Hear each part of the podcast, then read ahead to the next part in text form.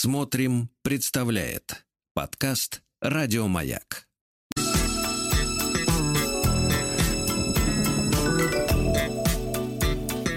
Сергей Стилавин и его друзья. Пятница. На лайте. Доброе утро, дорогие товарищи. Сегодня действительно пятница. Здравствуй, Аннушка. Здравствуйте, Да. любимый день мой, любимый. Ну, хорошо, успокойтесь. Успокойтесь. Я чувствую, рука тянется к этому самому. Куда? Да. Туда. Вот, а, а, Пупсику привет. Значит, друзья мои, сегодня у нас э, в гостях в центральном регионе питерская погода настоящая. Весь день будет идти дождь. Вот. э, Дождит. С утра дождь, э, говорят, в Москве и дождь, говорят, в Питере. Вот, плюс 22, в Омске жарко до 28, но и к вечеру и у них прольется спасительная влага, да. Перейдем к новостям из Омска, конечно.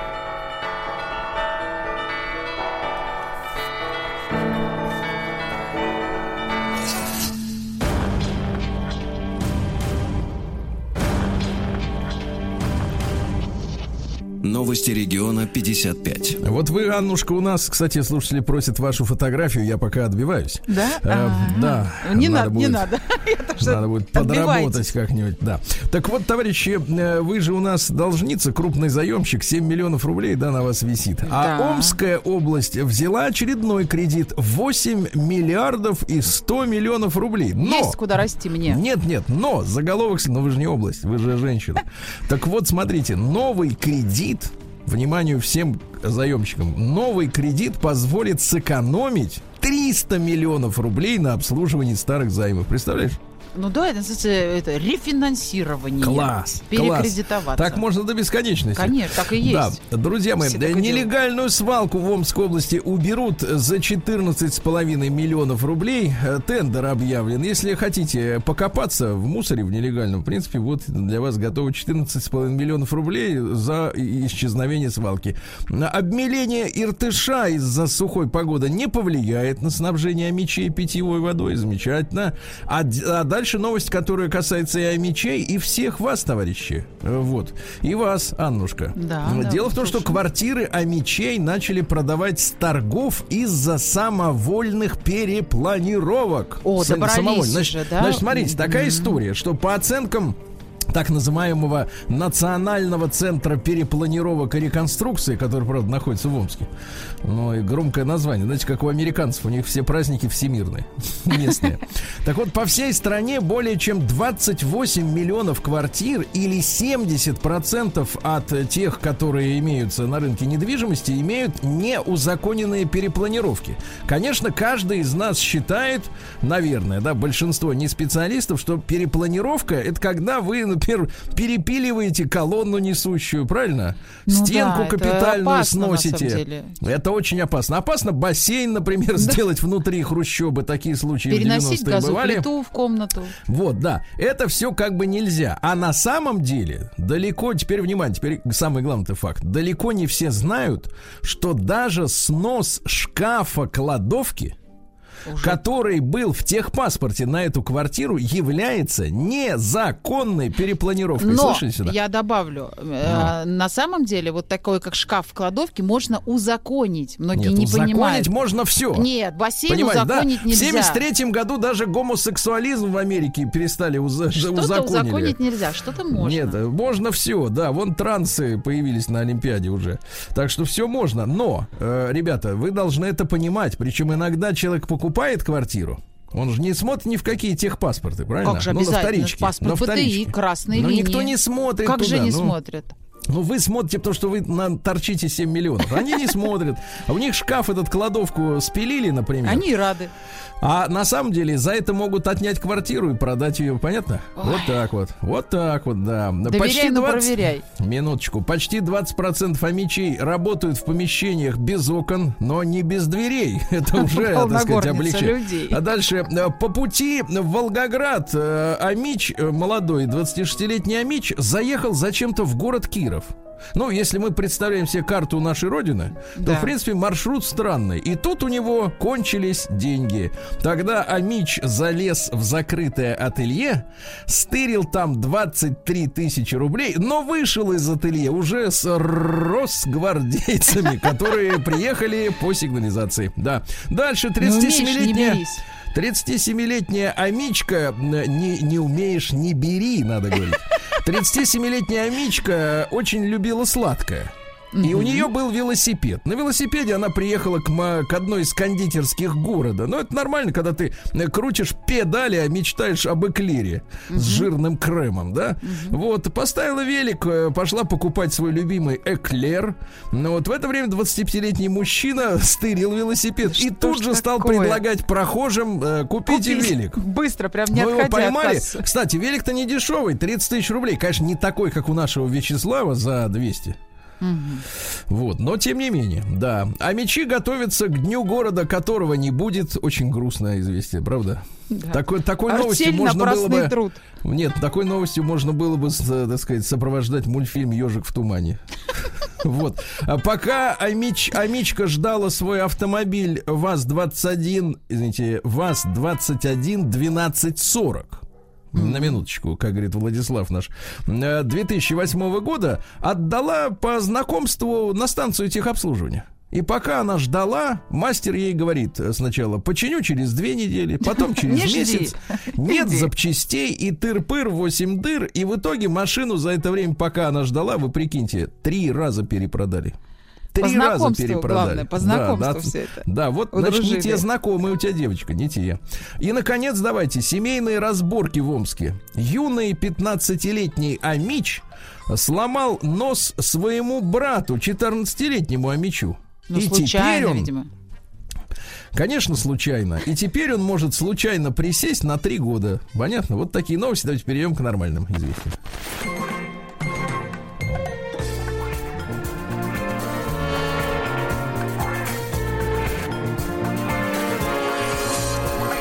Сергей Стилавин и его друзья. Пятница. На. Друзья мои, наш прекрасный олимпиец, э, который завоевал золото, э, наш борец вольного стиля Завур Угуев, рассказал о победной схватке, значит, э, в финале с индусом Кумаром Рави. Кумар это распространенное имя в Индии. так вот, ты знаю. представляешь, а тот гад его кусал нашего. Ну что, все в ход, всё Кусал, в ход за пошло. тело кусал. Представляете, ужас какой. Пос- пытался нечестными методами вырвать победу, А но у наш него не вытерпел. получилось. А наш терпел и давил, и додавил.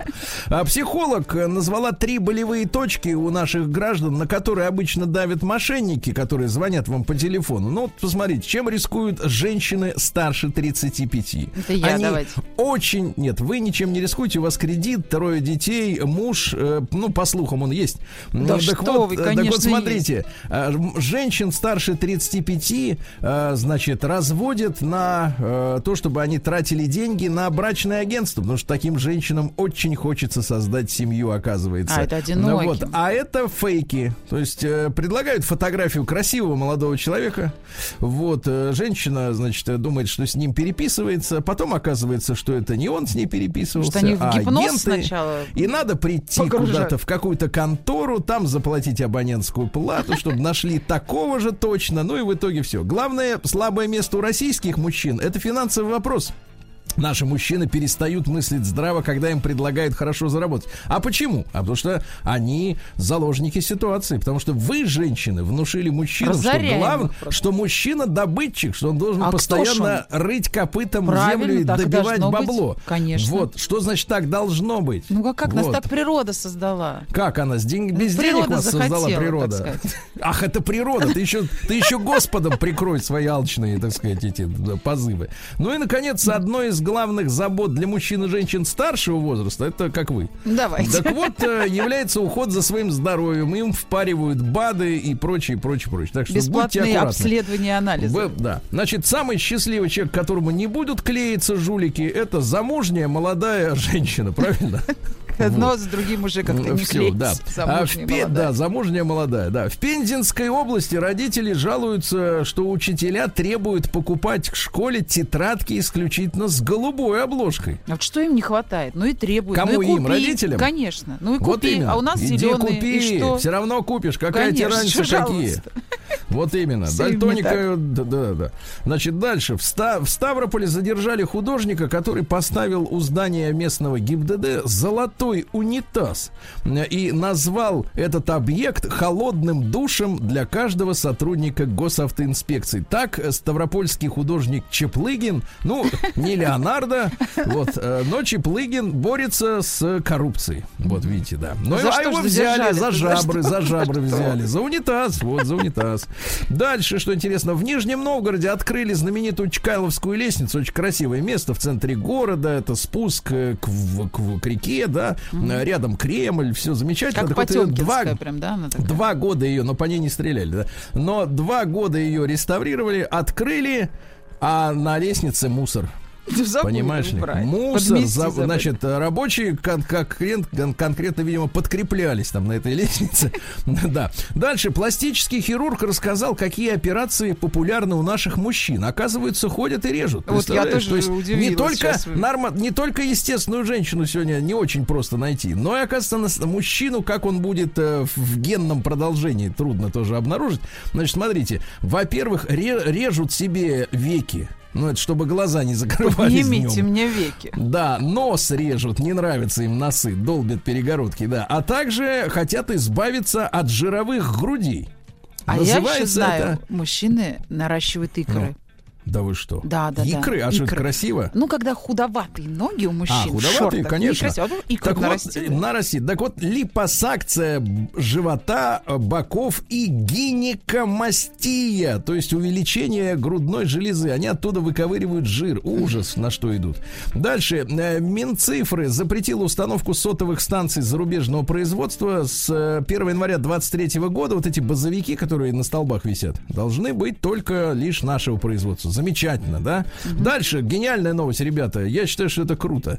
Россиянки, россиянка, значит, и христианка Ксения Овчинникова, что одно другому совершенно не противоречит, э, требует от сети ресторанов Макдональдс тысячу рублей компенсации за то, что Макдональдс искушал ее во время поста. Э, Макдональдс Дело в том, что лично молчать, причем. Рональд молчать. Макдональдс. Ксения, конечно, реклама. Ксения 16 лет держала строгий пост, но в 19 году во время прогулки по Омску, кстати, она увидела рекламный баннер, на котором были изобра- изображены чизбургер и чикен макнаггетс. И все. Вот, да, она уже около месяца не ела мясо, но картинка ее соблазнила, она нажралась вот этим самым. И не надо смеяться, человек пост потерял из-за этого, понятно? И теперь, значит, э, значит, она хочет, чтобы разобрался суд, вот, э, что нарушение имеет место, я ее полностью поддерживаю, Да? правильно? Соблазнили, соблазнили. Да, Шойгу, да, наш дорогой Ввели в министр обороны Сергей Кожугетович призвал построить несколько крупных городов в Сибири. Оказывается, существовали в советское время планы на постройку таких городов. Там 500 тысяч человек до миллиона. Вот это должны быть научно-технические центры, центры, да, где будут жить э, не просто вот какие-то люди, а люди, которые куют для родины, так сказать, щит. Научгородки. Да, да, да. Так вот, но, конечно, так сказать, благодаря Михаилу Сергеевичу все это, так сказать, у нас э, затормозилось, да, мы стали перестраиваться, планы порушились, а, в принципе, необходимость в таких центрах осталась. Вот, видите, есть уже документы проектные, так что не надо ничего с нуля соображать. Э, Из Москвы в Карелию, друзья, друзья, у нас вот был, э, была целая неделя в рамках нашего проекта «Отпуск каждый день», посвященной замечательной нашей Карелии. Да, так вот, из Москвы в Карелию начнет ходить двухэтажный туристический поезд. Прекрасно. А, С 13 августа, смотрите, маршрут выходного дня, кстати говоря, из Москвы в Петрозаводск в Сартовалу и обратно, так сказать, в Москву. А Сартовала это что? Рядом Рускеала, там э, карьер вот это мраморный, Да. замечательный, красота А невероятная. цены, цены уже публикуют? И цены уже опубликуют, вам пока с вашим кредитом не надо. Сидите дома, да? Да, барабанщик э, Offspring уволен за отказ вакцинироваться. Он работал в группе 14 лет с утра до ночи. Да. В Москве рождаемость выросла на 148%. 90%. Вы представляете, да? в Ну и, наконец, ну и, наконец, коммунальщик возмутил, э, так сказать, посетителей интернета тем, что в Москве он при помощи бензинового триммера, ну вот этого подстригательной машины, э, э, подстригал асфальт. Вот сволочь. Ну, он съехал с газона просто Да, ну давайте, товарищи, перейдем к науке.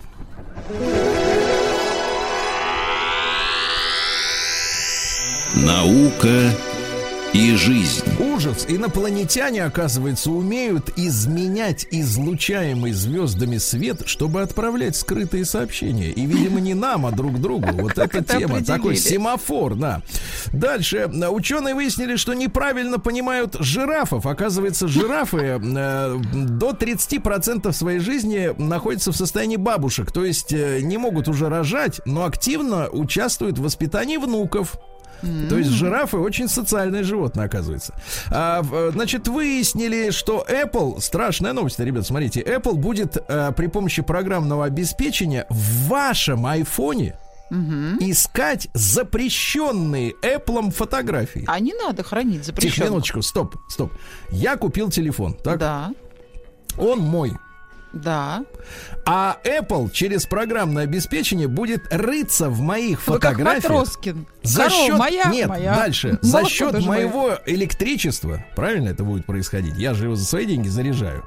Но они же Он должны будет- обезопасить аудиторию от вашего контента. А может, вы Да потом же это его- выложите Что в сеть? значит аудиторию? Если я выложу, тогда да. А если нет, он будет рыться не в, сет- не в А соцсетях. это всегда а висит том, что домоклов хра- меч. Если Ма- у вас нашли запрещенку, вы ее раз да выложите. А так чих и нет запрещенки. Господи, как же вот, я не знаю, как вы замуж-то вышли, я не понимаю. С трудом. Да, вот я чувствую, да. Вот, ну и что, еще одна но- новость, друзья мои, для тех, кто завтракает. Ученые перечислили продукты, повышающие риск э, рака кишечника. Значит, что они говорят? Потребление 76 граммов обработанного мяса в день на 20% повышает риски. э, По сравнению с теми, кто ел 21 грамм мяса в день. Дорогая, поджарь мне, пожалуйста, яичницу с 21 граммом бекона. Они что, идиоты? Значит, ладно, А это перейдем к сразу капитализму. на завтраке всю норму. 20 граммов мяса. Кто день, это? да. Где эти люди? Новости капитализма. Так, ну что интересно, у нас э, в Латвии полицейские получили взятку 50 килограммами меда, но, видимо, с экономикой А не почему очень. получили? Им дали. Как это Ну, получилось? Они а взяли, когда, значит? когда дают, тогда получают. Да, нет, тогда берут. Японские ученые рассылали по почте сушеную сперму мышей. Прекрасно. Вы не получали? Не Зачем? было бандероли на Нет, почте а России? зачем? Дальше. Таиланд запретил использовать солнцезащитные кремы в заповедниках, потому что в креме оксибензон, оксиноксат, 4 метилбензилинденкомфор и бутилпарабен. Да лучше сметаной. Короче говоря, 3000 долларов штрафа, если вы будете мазаться, потому что из-за этого кораллы уб- убиваются из этих веществ. Веществ, извините, да, веществов. Дальше. Студент э, из Сенегала, который учится, я так понимаю, в Америке, э, притворился своей девушкой, пришел на экзамен и теперь попал под, в суд, под суд. Он переоделся в одежду женщины там. А его вычислили, юбка. да? Его вычислили, думал, потому что, что- не такой, да. Ну и что дальше? Интересного. Э, Семейная пара обнаружила в стенах только что купленного дома старенького 450 тысяч пчел и была вынуждена заплатить 12 тысяч долларов, почти 900 тысяч по-русски, э, вот, э, за то, чтобы пчел оттуда достали, вы представляете? Ужас. Ну и, наконец, э, что интересного, э, в Финляндии прочипируют всех котов. Это такое постановление вышло. И потом что? Переходим, товарищи, к нашей криминальной хронике. А потом все. Чипированные коты. Надо говорить чипокот Чипокот. или коточип. Россия криминальная. Итак, ужасы. В Краснодарском крае мужчина сначала выстрелил в полицейского, а затем отрезал себе язык. Ужас. Такое не придумаешь, даже в художественной литературе такое не встретишь. Да. А Пара сатанистов из Москвы призналась в серии ритуальных убийств и каннибализме. Заманивали э, таких же, с, так сказать, э, сектантов в лес, расчленяли и ели. Вот, молодая пара Андрей, Ольга, э, двое детей. Да Э? Помимо них задержано еще 10 членов группировки. Вот э, некоторые говорят, что Бога нет. А видишь, а сатана-то есть, Кошмар оказывается. да, ужас. да, да. Ну и, наконец, э, что еще интересного?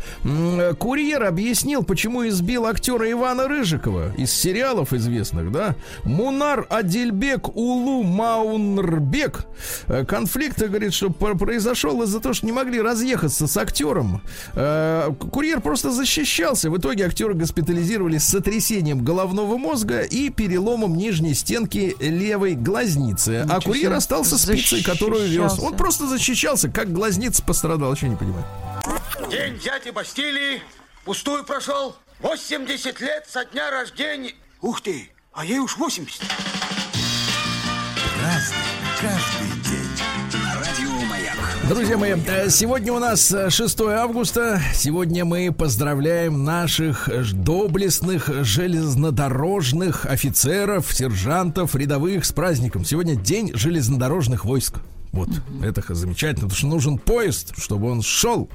К Наш победе. паровоз. Летит, Это летит. ваш паровоз.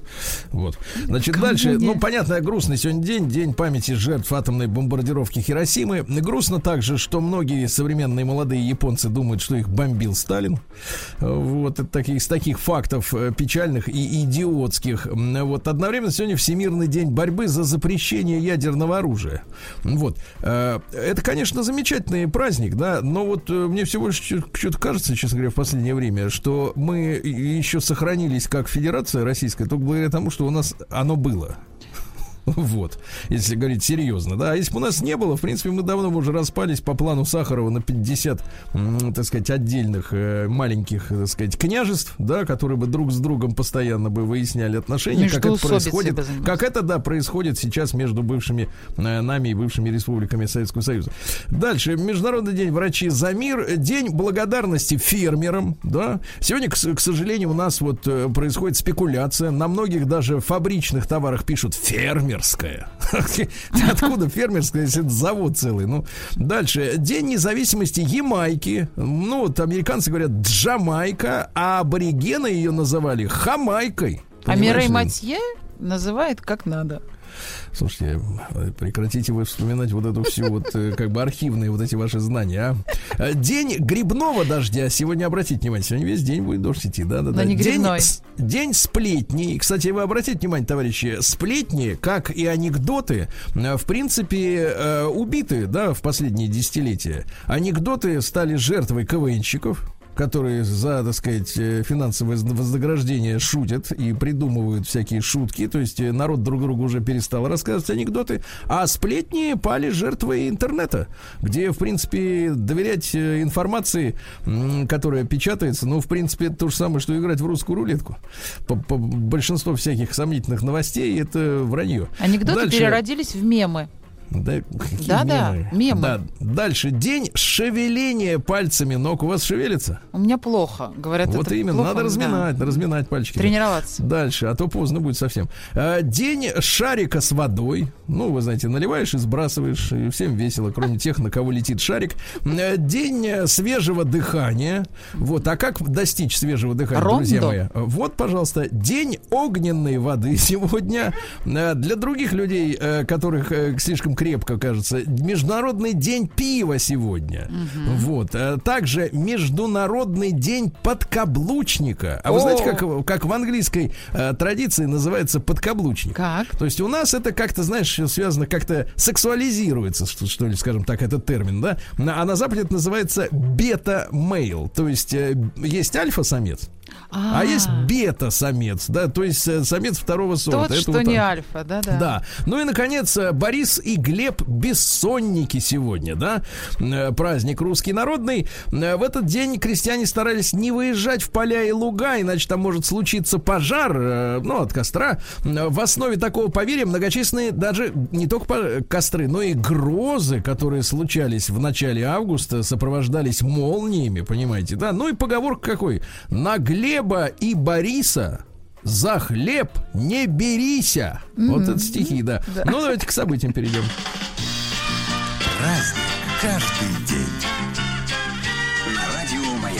Что ж, друзья мои, в 1181 году, то есть это давно, очень давно, даже своего рода юбилей мы можем отметить сегодня, э, новгородская дружина, представь себе, где Великий Новгород, да, и где вот место Навятки, где новгородская дружина основала первый русский город под названием Никулицын. Э, Сейчас это небольшое село Никульчино, говорят, что это просто дачная деревня, туда приезжают на лето. Но вот это был когда-то город, и от города осталась только церковь и кладбище большое. В 1492 году одна из каравелл Христофора Бонифатича Колумба уже на третий день пути потеряла руль. Вот, в принципе, плохой, при- плохой знак для корабля, плохой, очень. Они при, при, пристыковались к Тенерифе, понимаете, да, там Да. любят наши люди очень, любили, так, давайте так скажем, в Тенерифе, да, любили. Вот, А, но я скажу так, надо было оставаться на Тенерифе, да, руль это был сигнал, да. А, в 1638 году Никола Мальбранш, это французский философ, э, что он говорит? О том, что человек, чтобы пользоваться присущей ему разумной свободой, должен признавать только то, что за, за что внутренне ручается голос его разума и совести. А если у человека нет совести? И разум у него так себе тоже. Да, да, да. Вот послушаешь, почитаешь, что люди в интернете пишут, так и понимаешь, что Какой ни совести, голос? ни черта нет, ничего. В 1723-м наши русские войска взяли десантом с моря город Баку. Тогда еще не нефтяную столицу.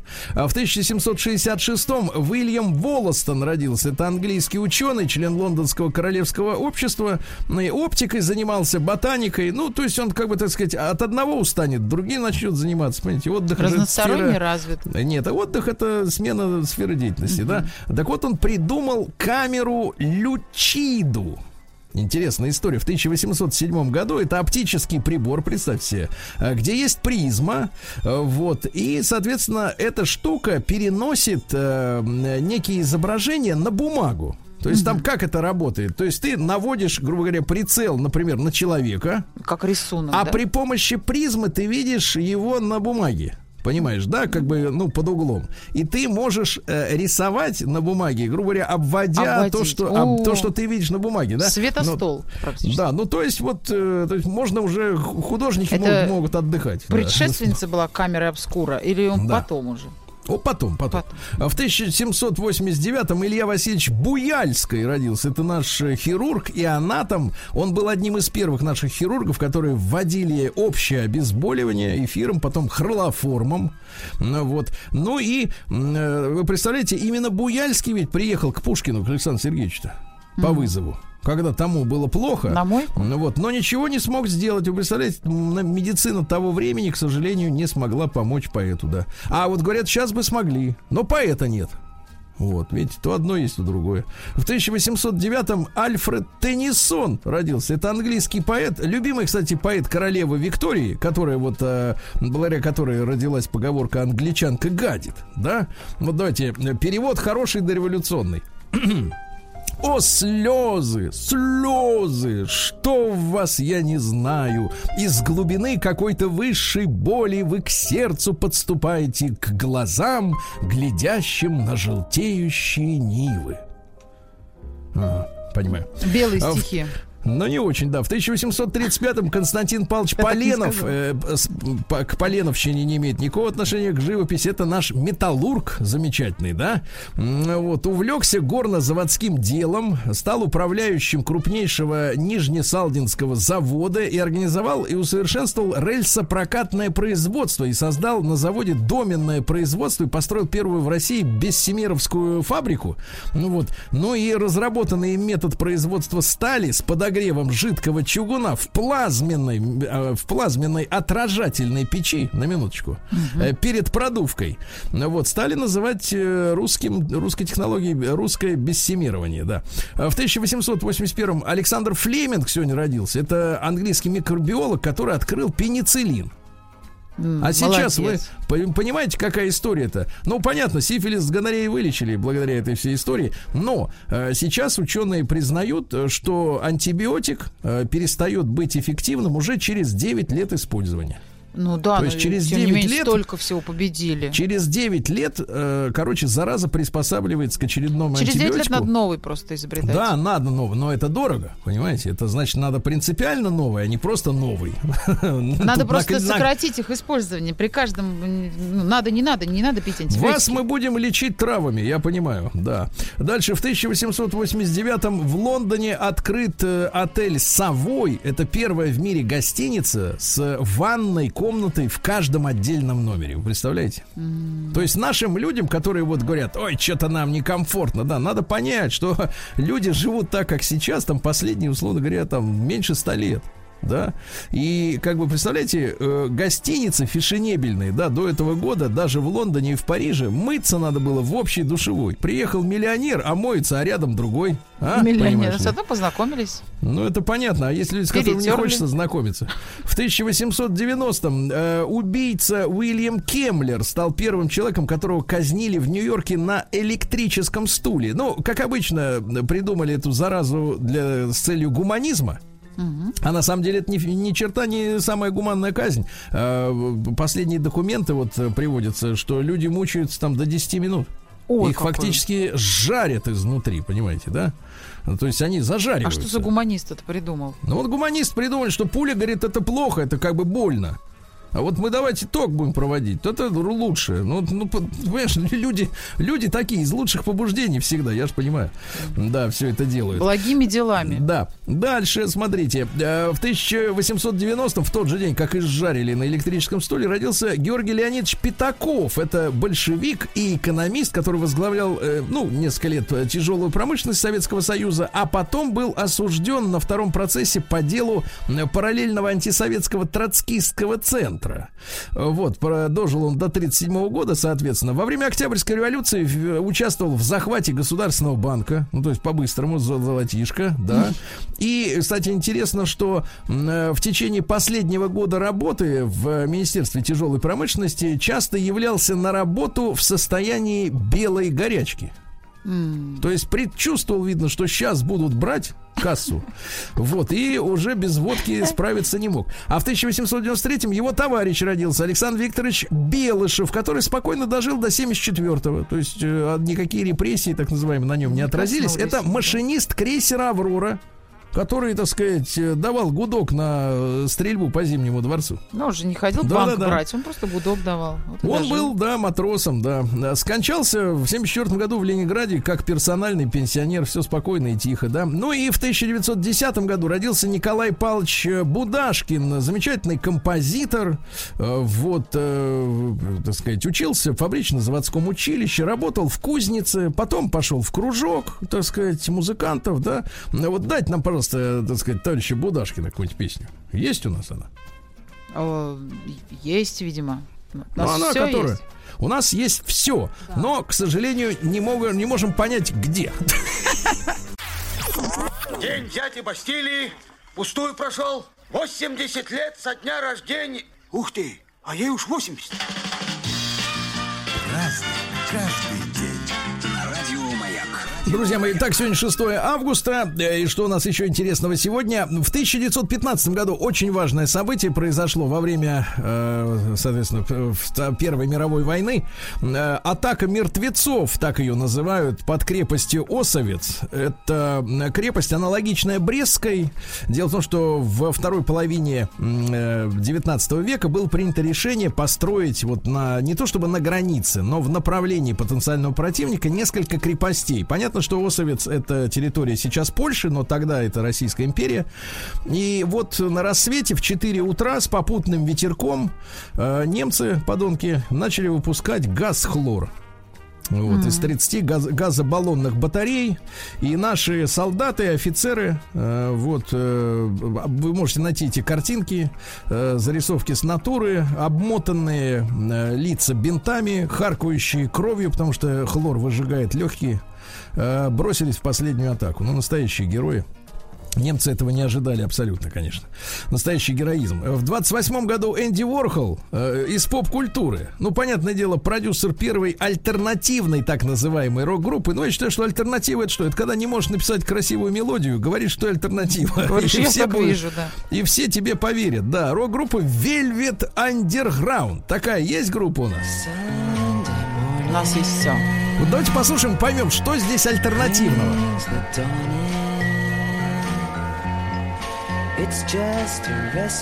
Не, ну так мог бы петь и Киркоров, но кто его назовет альтернативой? Но да? это же когда была альтернатива? Да, видимо, тогда это да, была альтернатива. Конечно. Да. Делать не так, как все остальные. Да. Цитаты какие из Энди Ворхола? Он же Вархола, на самом деле, он же поляк. Я просыпаюсь каждое утро, открываю глаза и думаю. Вот, блин, опять все сначала. Не только он.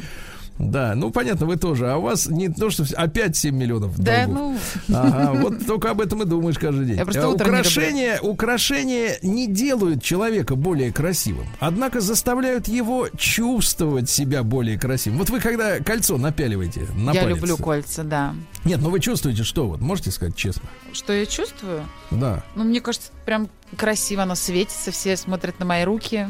Вот, ну, как-то я себя что чувствую... с ними? Нет, я себя чувствую увереннее, знаете, да, как будто я прям изнутри краше Понимаю, стала. да. Ну ладно, закончим на этом. В 1931 году Умберто Ленци родился. Это итальянский низкобюджетный режиссер. А, Среди востребованных жанров были такие. Спагетти-вестерны, это вы, вы знаете, да? Потом полициотиши, это мы трудно сказать, что это такое. Фильмы Джалло, фильмы Джалло и Это фильмы ужасов. Что такое, знаю. что такое Джалло Значит, перевод с итальянского это желтый, желтые фильмы. Это А, и поджанр. А, Аннушка, помолчите, милочка, вы же не знаете, что я скажу. Это поджанр итальянских фильмов ужасов, который сочетает элементы криминального триллера и эротики. Вы представляете? Сразу и ужасы, и триллер, и эротика. Понимаете? За, заголов, загол- значит, заглавия такие. Черные демоны, каннибалы, съеденные заживы, фильм Спазмо, то есть спазм. Э, Такая милая, такая извращенная, по-итальянски кози дольче, кози перверса. Вот красиво по-итальянски. Оргазмо фильм. Вот, вот, дайте нам, пожалуйста, музыку из фильма Оргазмо.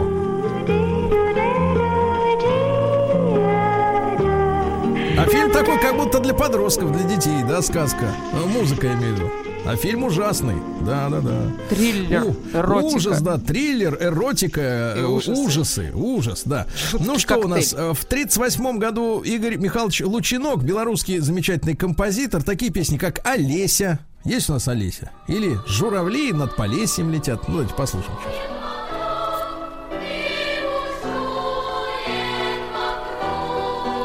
Как хорошо, когда поют дети, правда? Они смотрят смартфон. Да, в 1938 году Айзек Хейес родился. Это американский негритянский музыкант. Ну, Шафт вы все знаете, да, и фильм был такой 50 лет назад, и саундтрек к нему. Есть у нас Шафт?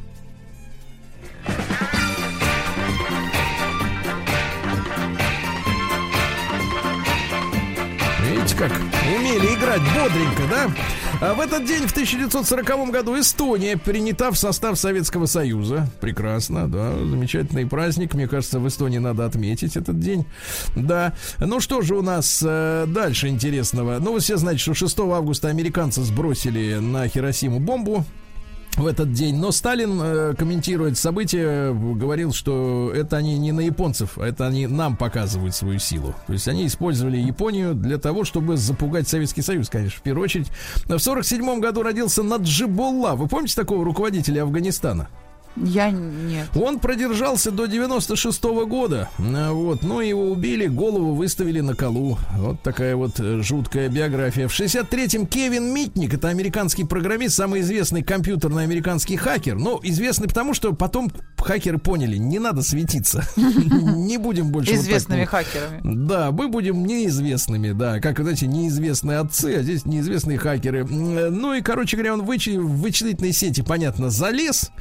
Э, вот, начинал он как? Э, он э, перенаправлял сигнал домашнего телефона на таксофон и веселился от того, что владельцев домашних телефонов перед разговором просили опустить 10 центов. Ты снимаешь, снимаешь трубку, а, а тебе говорят, опустите, пожалуйста, 10 центов. Куда ты не понимаешь? Ну, дело в том, что в Америке можно позвонить на таксофон, да, да, а да. звонок, чтобы оплатил другой. А ну, у них все время сложно. в фильмах это показывают. Да. В 70-м году родился и индийский, но американский одновременно Найт Шьямалан, э, кинорежиссер, да? Э, В полное имя Манодж Нелияту Найт Шьямалан, понимаешь? Ну вот, ну вы помните, в 99-м году вышел триллер «Шестое чувство» с, Брис, с Брюсом Виллисом. Э, Да. В 16 году фильм «Сплит», Э, Да, он снял его за 9 миллионов, а собрал фильм 275. Видите, как дешево и сердито. А, Ну и цитата у него достаточно глубо- глубокая. Послушайте. «Великое искусство рождается в ограничениях». Блестящее подтверждение наших деятелей искусства. Сняли цензуру в 91 году, и вот как-то вот ждем шедевры, а их нету. Да. Ну и в 72 году Джерри Халливелл родилась, рыжий Spice Girls. Да, ну, типа того, да. Родилась и с днем рождения ее. Вот так вот.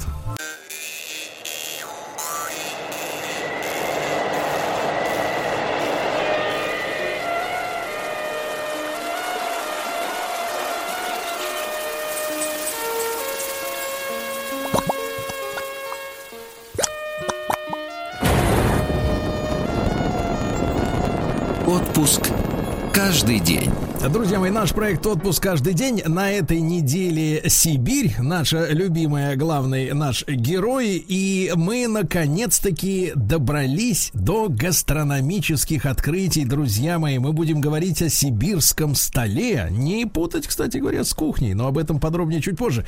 Э, На связи с нами Игорь Шейн, э, председатель э, Красноярского винного клуба. Это особо вызывает уважение. Гастроархеолог. Вот, может быть, вы слышали этот, сл- это- услышали это слово в первый раз. Гастроархеолог, потому что э, э, Игорь занимается реконструкцией национальных кухонь Сибири, понимаете? Потому что некоторые вещи утрачены, но их нужно, можно ре- реанимировать. Публицист, ресторанный критик. Э, Игорь, доброе утро, словом. Да. Доброе утро. Здравствуйте. Да, рады, рады возможности побеседовать. Э, Игорь, ну я вот э, оговорился, что есть э, понимание сибирского стола, а некоторые говорят сибирская кухня. Это заведомо неправильная, да, формулировка? Ну, конечно, неправильно. Кухня – это глубоко национальный, э, национальное явление со своими продуктами автохтонными и так далее, и так далее. То есть со своими вписанными в культуру, в, во всевозможную, так сказать, э, годовой цикл своего существования э, явления. Поэтому э, у нас э, лучше говорить все-таки сибирский стол. Почему? Потому что, ну, представьте себе, 40 с лишним народностей со, своим, со своей кухней, да, потом еще э, очень много было приезжих в течение там столетия, да, приезжали из Прибалтики, оставались здесь жить, и до сих пор есть этнические деревни, поддерживающие э, свою национальную кухню, есть староверы, у которых еще Екатерининская кухня, это реально. Можно посмотреть, поехать к ним. То есть для одних сибирский стол это пельмени с водкой, да, для других э, с черной икрой, э, рыба в ящике, там, типа сугудай, струганина, рубанина. Для других это таежные продукты, э, ну, неважно где приготовленные. А под местные напевы, под, под звуки какого-нибудь шаманского бубна или трапези на фоне очаровательного сибирского пейзажа. То есть сибирский стол везде разный. И в наших головах, и в представлениях иностранцев, и в ресторанах. То есть э, вот на самом деле, что такое сибирский стол, ну, в этом бы, конечно, следовало разобраться. Да, Игорь, ну давайте разбираться. э, Тем более, что вы являетесь еще и гастроархеологом, да? А вот что вам за последнее время, может быть, вам лично или с товарищами, ну, удалось действительно воскресить такого интересного, чем вы можете, например, порадовать теперь уже и наших современников? Ну вот, когда мы изучали э, тувинскую национальную кухню, а, у них считалось, что есть такое блюдо баадак, он монгольского происхождения. Когда э, мы э, прочистили все архивы, а, просмотрели а, э, как это, периферию, где сохранились вот те исконные продукты. Мы поняли, что на самом-то деле Баадак как раз родился в Туве. То есть это приготовление а, бараньей туши или, или туши козы, да, не а, снимая с нее шерсти. Ух То есть э, с горячими камнями во, внутри. То есть делается некий мешок э, и куски мяса в шкуру э, вместе с э, раскаленными камнями речными бросаются, и таким образом получается блюдо. Это вот первая ситуация. Сейчас я работаю над э, восстановлением, поскольку вся Сибирь, она была э, такая, такое явление, как дендрофагия а, то есть поедание деревьев. А, все всегда считали, что а, деревья едят с голоду, то есть кору гладают бедные там якуты от голода, ничего подобного. Если мы э, возьмем нужную часть дерева, да, то этот материал будет намного богаче любого хлеба, любых фруктов и по витаминам, и по содержанию белка, любой пшеницы, любой любого ячменя. Игорь, а это Поэтому... о каком, например, дереве идет речь? Это что можно съесть? Ну, как правило, это сосна обыкновенная. Вот представьте себе, сколько сегодня рубят леса, да, если бы мы снимали вот ту нужную часть пищевую, которую в Сибири, и вообще, кстати, не только в Сибири, это по, характерно для всей северной зоны, и в Канаде, и в, в, на Аляске, и в, э, в Финляндии, и в Норвегии это всегда была практика такая, но в Сибири она была более распространена. А, и а, если бы мы снимали вот эту часть и, что называется, отдавали ее людям для пи- питания, для кстати, а, витаминизации организма и так далее, и так далее, а, то а, она бы стоила с дерева больше, больше, чем сама древесина, которую мы продаем. В два-три раза. И, Игорь, а это какая часть? Это вот подкорная, как бы, да, ну, вот э, зона? Понимаете, академических работников не бывает э, э прошлых, да, я бывший академический работник. Вот, то есть это называется э, прикомбиальная часть э, ксилемы. Вот. Mm-hmm. У разных народов они были, э, называли, названия были разные. То есть русские называли это заболонь, мезга, там, сок, гачка. Буряты – это налки, там, вот кеты, к которым я в августе сейчас поеду на, на Нижнюю Тунгуску, они называют эту, эту еду пяхоба. То есть из нее делаются толкуши, э, делается э, для беременных каши и так далее, и так далее. Это самая-самая питательная э, растительная пища. А, Игорь, а, а, как, а, а как это на вкус? То есть с чем это приготавливается? На, это на что-то можно, так сказать, обратить внимание, на что это похоже? Ни, ни, ни на что это не похоже. Это такое немножко отдающее танинами, ну, как вот чай, представьте себе, да, да. сладкая, обязательно сладкая, до 35% там сахара, да, угу. а, и, а, ну, очень вкусная штука. Игорь, ну вот смотрите, тогда мы наметили сейчас такую интересную, может быть, даже федеральную программу, то есть э, а, ошкуривание дерев- деревьев, да, которые спиливают в лесах, да, на то, чтобы из да, них там делать да. дома или там стулья. Да, вот, э, да, законодательно вменить, снимать эту часть, э, так сказать, с сосен, да, вот, отправлять на переработку и давать беременным. Это же кладезь, и правильно? Детям, детям прежде всего, детям и беременным. И детям.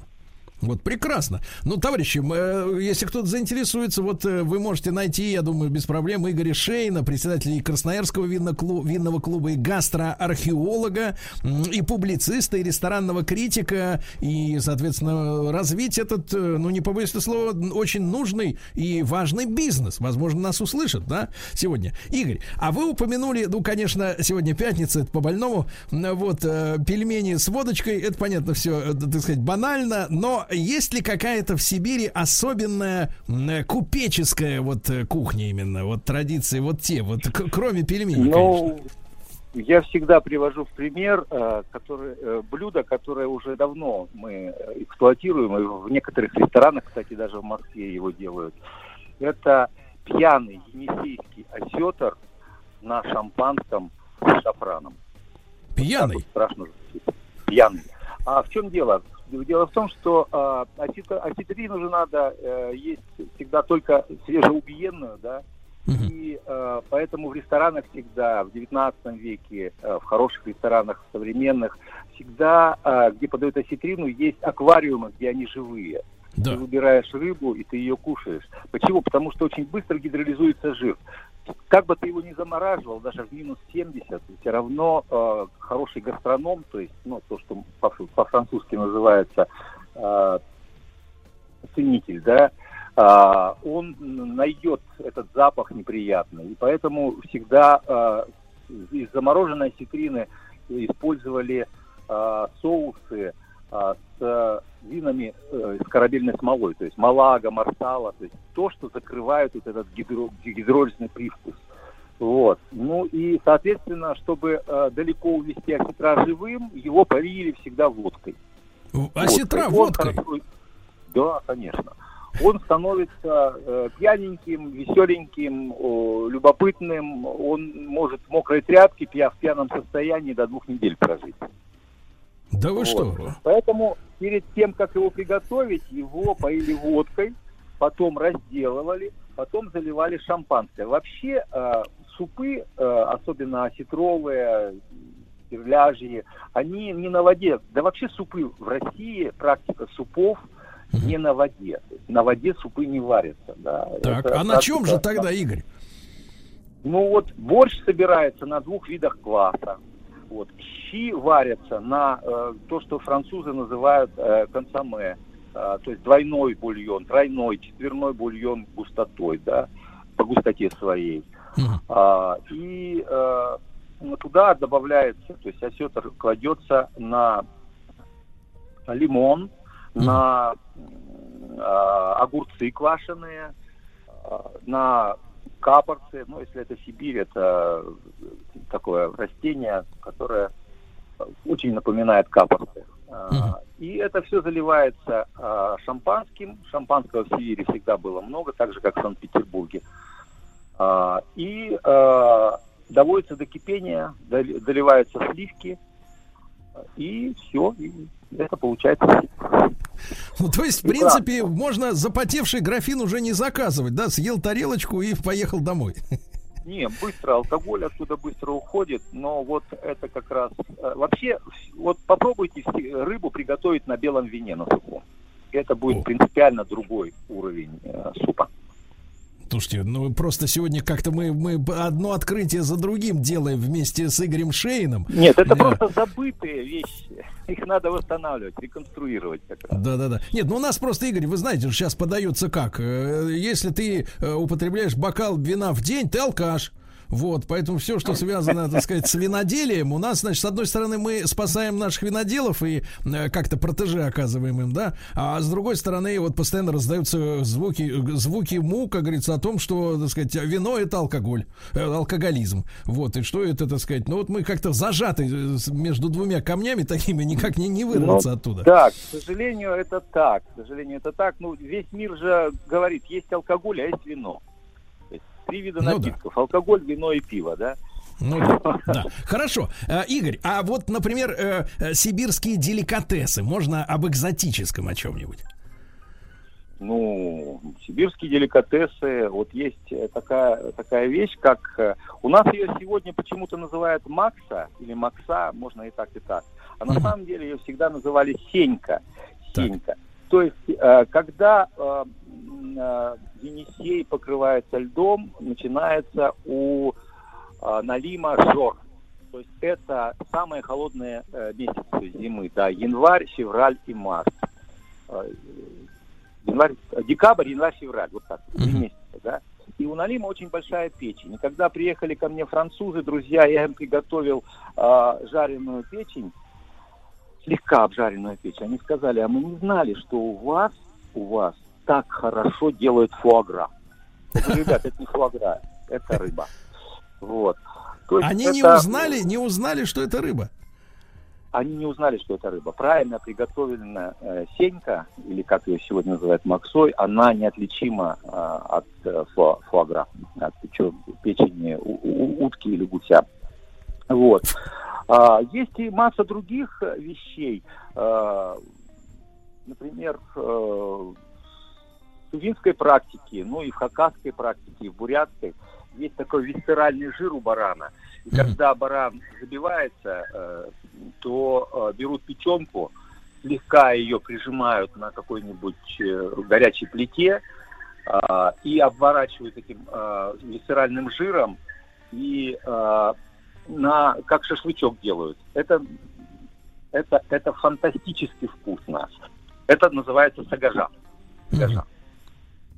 Вот. И таких вещей очень много можно накопать. Э, и Они существуют, они существуют э, в национальных, на- в национальных кухнях. Вот. Мгм. Другое дело, что сегодня понимается, э, поднимается совершенно не- непонятные вещи. Вот с копорским чаем, да, то есть Иван-чай, Иван-чай, все его заваривают. А в Сибири его никогда не заваривали. Его всегда не любили, потому что он показывает, что здесь тайга болеет. Здесь место плохое, потому что растет иван-чай. Но использовали иван-чай совершенно по, по другим вещам, да, то есть стебель раскалывали на два и вытаскивали оттуда сердцевину. Ее называли алф. алф. А, Это, это один из мощнейших э, источников сапонинов, а это здоровье желудка. Им загущали молоко, и его добавляли в супы. Так вот, суп по-сибирски, рыбный суп или уха по-сибирски, без этого ал- алфа не существует. Почему? Потому что если добавить туда вот эту как раз сердцевину м, иван-чая, то он станет очень таким тягучим, у него будет консистенция интереснейшая, он будет по вкусу принципиально по-другому восприниматься. Игорь, скажите, пожалуйста, ну вот вы говорите, что это такие национальные, да, именно народные кухни. А сегодня, а вы, соответственно, в этом во всем замечательно разбираетесь. А сегодня есть э, места, э, ну вот, э, ну, грубо говоря, какие-то э, рестораны, да, в, э, так сказать, в Сибири, э, которые вы бы знали, что там, ну, собрана целая коллекция, может быть, таких э, блюд и приготовленных э, не только с любовью, но и с профессиональным знанием, чтобы э, человек мог отведать. Или по-прежнему, э, если ты хочешь вот эти вещи, о которых вы сегодня чуть-чуть рассказали, э, по- попробовать, это надо ехать в глубинку, и там, может быть, тебе повезет, ты это поешь. Ну, в глубинку надо ехать, чтобы э, знать конкретный адрес конкретного человека, чтобы вам, вам он, вас он этим угостил, да. А, я не знаю, может быть, это рекламой прозвучит или нет, но в Красноярске есть такие места, их немного, вот одно-два места. Ну, ну, можно А. сказать об этом совершенно спокойно. Ну, это, э, это э, ресторан Чешуя, например. Э, когда идет сезон рыбный, то там можно всю енисейскую кухню попробовать, да, то есть поперебирать. В Москве мой любимый ресторан сибирской кухни – это «Чемодан» на Гоголевском бульваре 25. Мгм. Там можно попробовать, кстати, и алкоголь, э, реконструированный мной во Франции, я его делаю. А, это э, как раз высшее питья, э, весь набор классических русских водок. Мгм. Вот. Ну, Кот, понятно, ну, которые, которые перегонные именно, а не спирт с водой, да, я правильно понимаю? Да, да, да, там третий, четвертый перегон, там Ну, э, да, русские наливки, там старки, даже Да. меды иногда бывают. Да, Игорь, и Ставлю. еще на- напоследок, у нас немножко времени, но я так понимаю, что сибирская фирменная вещь это чефир, да? Я так понимаю, он рожден именно в Сибири. Чефир, э, ну нет, у нас был, э, собственно, чефир родился между Иркутском и Красноярском на перегоне, когда шли чайные караваны. А у нас такой был чай из бадана, он и сейчас до сих пор существует. Его называли чагирский чай, чагирский чай. И он очень крепкий, очень темный был. И вот по образу и подобию ацибики разбивали, потому что сидельцы были. Ну, это очень длинная э, отдельная история. Да. А сидельцы пропивались всегда, садились голодными, их никто не кормил, но они следили за... И поэтому у них такая за, за, за грузом.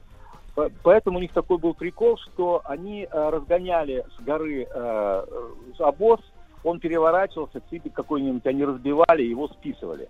И вот Мгм. на этом чифере, на этом чифере, это единственное, что их поддерживало и в мороз, и в голод. и так Удивительно. Они Уди- всегда- Игорь, э, Игорь, буду безумно рад э, новым встречам с вами. Вы феноменальный э, рассказчик. Вот чуть не сказал сказочник, но все это реальность, это невероятно интересно. Это реальность. Да, да, да. Игорь Шейн, председатель Красноярского винного клуба, гастроархеолог, э, публицист, ресторанный критик. Э, Ну, сумасшедшую информацию мы сегодня получили. Игорь, огромное спасибо.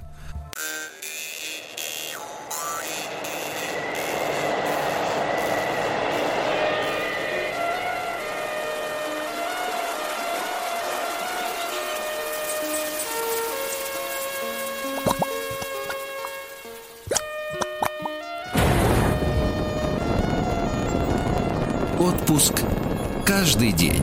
Друзья мои, отпуск каждый день. Наш летний проект на этой неделе «Сибирь, матушка». Вы знаете, что не только утром, но и у моих коллег, у физиков и лириков э, будет главным героем Томск. Да, потом, э, сказать, э, речь пойдет о хайкинге. Вы знаете, что такое хайкинг, друзья мои? Вот надо послушать э, физиков и лириков сегодня днем и узнать, как стать хайкером. Вот, не байкером, не путать, да. Так что вас ждет интересные беседы. А я рад приветствовать э, в нашем эфире Алексея Широкого, президента Федерации рафтинга нашей страны. Алексей, доброе утро. Доброе, доброе утро, уважаемые да. радиослушатели. Доброе утро, да. Да, друзья мои, ну мы поговорим, естественно, о рафтинге. Это когда, ну давайте так, те, кто не дружит со спортом и конкретно с рафтингом, это сплав по реке на надувном, э, даже не знаю, не хочу вот показаться дилетантом, хотя я он и есть, э, значит, на корабле, на лодке, на, так сказать, надувной. Э, мы сейчас об этом узнаем. Алексей, ну вы знаете, да, у нас ведь много рек замечательных в стране, э, и не только на Кавказе, но и в Сибири, и в европейской части России, да, где, э, в общем-то, люди э, рафтингом занимаются, и не, не первый год, и есть даже федерация, которую вы представляете, да, сегодня. А в новости, да, в федеральные просачиваются всякие, значит, какие-то шутейные совершенно вещи, ну, из серии, например, заплыв на резиновых женщинах на реке Воксе, да, а вот, а вот о том, как живет настоящий рафтинг, в принципе, журналисты так широко и не пишут, к сожалению, но мы сегодня, я надеюсь, эту завесу приподнимем. Алексей, во-первых, как правильно называть вот э, этот снаряд, на котором э, люди сплавляются?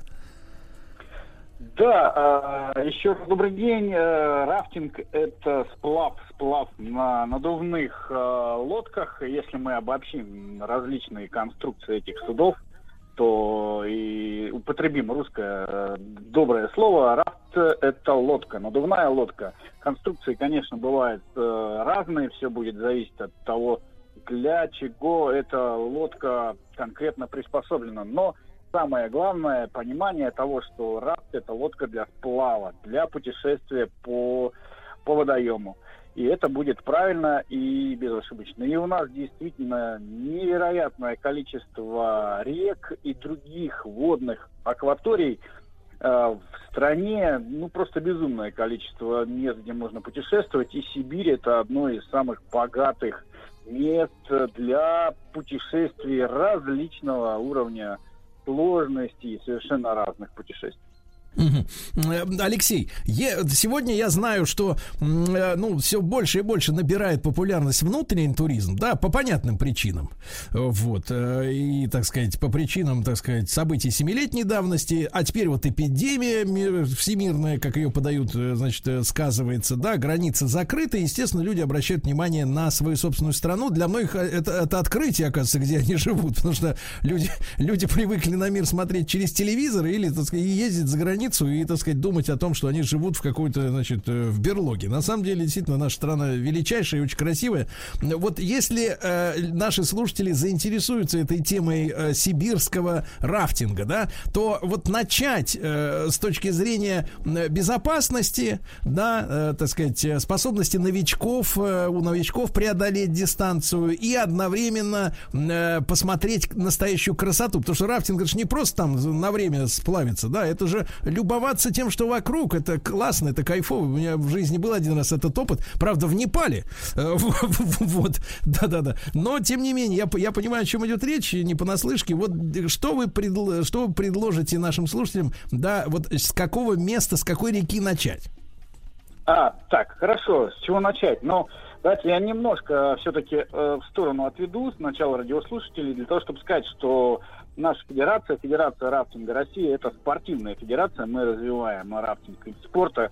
Как вид спорта рафтинг уже имеет свою историю. С 89 -го года стартовал этот вид спорта, развиваются правила, и мы на пути даже к Олимпийским играм. А рафтинг как вид спорта – это сплав по бурным рекам, а теперь уже и по искусственным каналам на специализированных надувных лодках. И спортивный рафтинг – это невероятная это командная работа, отличная, красивая команда, отличный, красивый командный вид спорта и очень замечательный. Призываю всех заняться спортивным рафтингом.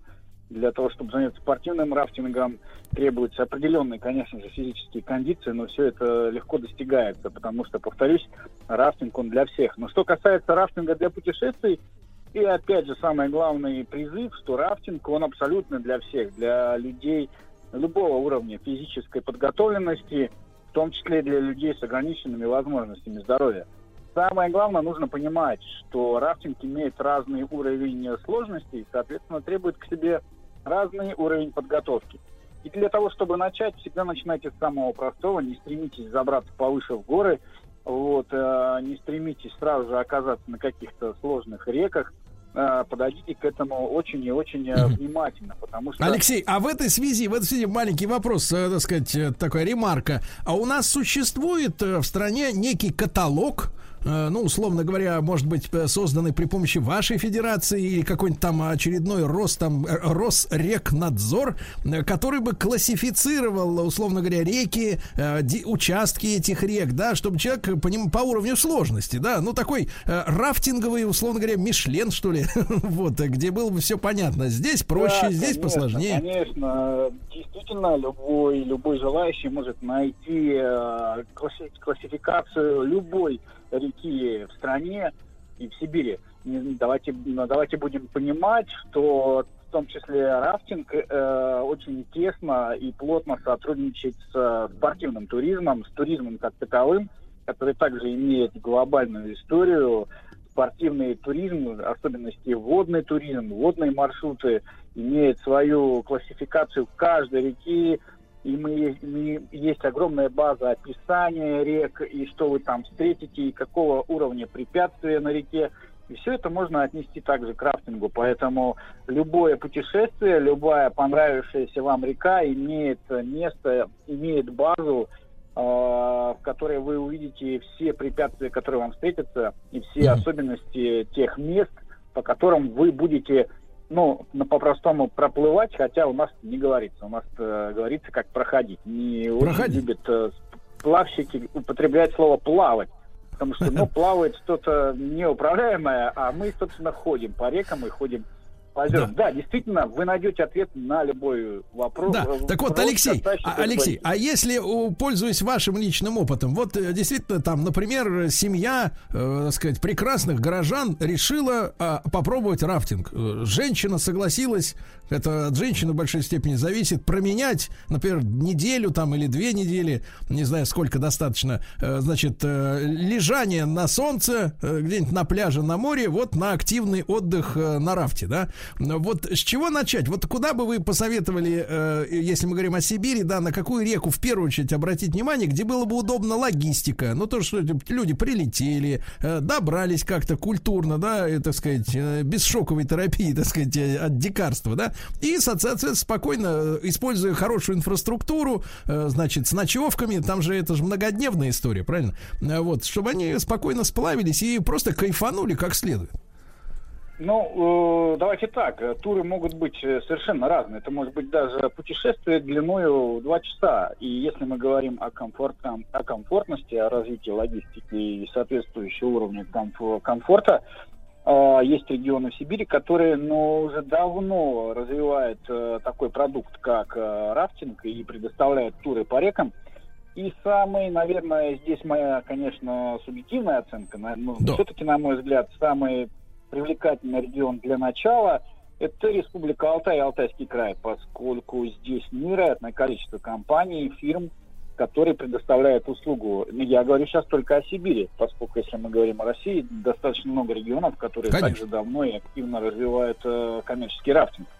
Называется все коммерческий рафтинг, и в интернете полным-полно предложений. Но я бы рекомендовал все-таки не ориентироваться на поисковик, вот, а подойти к этому более скрупулезно. Хочу сказать и не напугать э, радиослушателей о том, что э, рафтинг очень активный вид отдыха, и на самом деле один из самых безопасных, но, к сожалению, случается и несчастье, поскольку мы имеем с такой природно-динамичной стихией, которую нужно, ну, прежде всего, уважать и понимать, и поэтому очень внимательно относитесь к тому туру, который вы выбираете.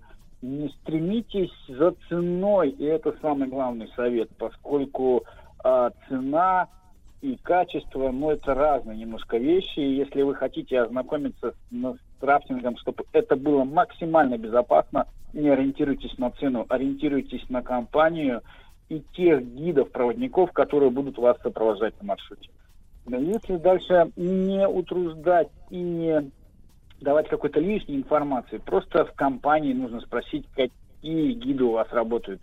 И если у вас гиды действующие или в прошлом спортсмены рафтинга, значит, э, считайте, что ваше путешествие э, абсолютно безопасно, поскольку спортсмены э, с рафтинга очень часто потом становятся экскурсоводами, ну так это называется, гидами, инструкторами на воде, которые абсолютно понимают эту стихию, знакомы с многочисленными ситуациями и просто не допустят возникновения каких-либо ситуации, которые выходят за некие рамки абсолютно безопасности. Алексей, но я так понимаю, что опять же вот здесь есть некоторая проблема, то есть отсутствует э, некая э, федеральная сертификация этих гидов, да, когда, э, в принципе, некие надзорные органы, в которые могли бы входить и вы, как спортсмен, например, ну, выдавали бы некие, некое подобие сертификатов, чтобы обычные люди, которые не шарят, ну, по понятным причинам в любом новом деле, ты, так сказать, не понимаешь ничего, да, когда начинаешь им заниматься, нужен опыт, вот, чтобы этот опыт не закончился трагедией.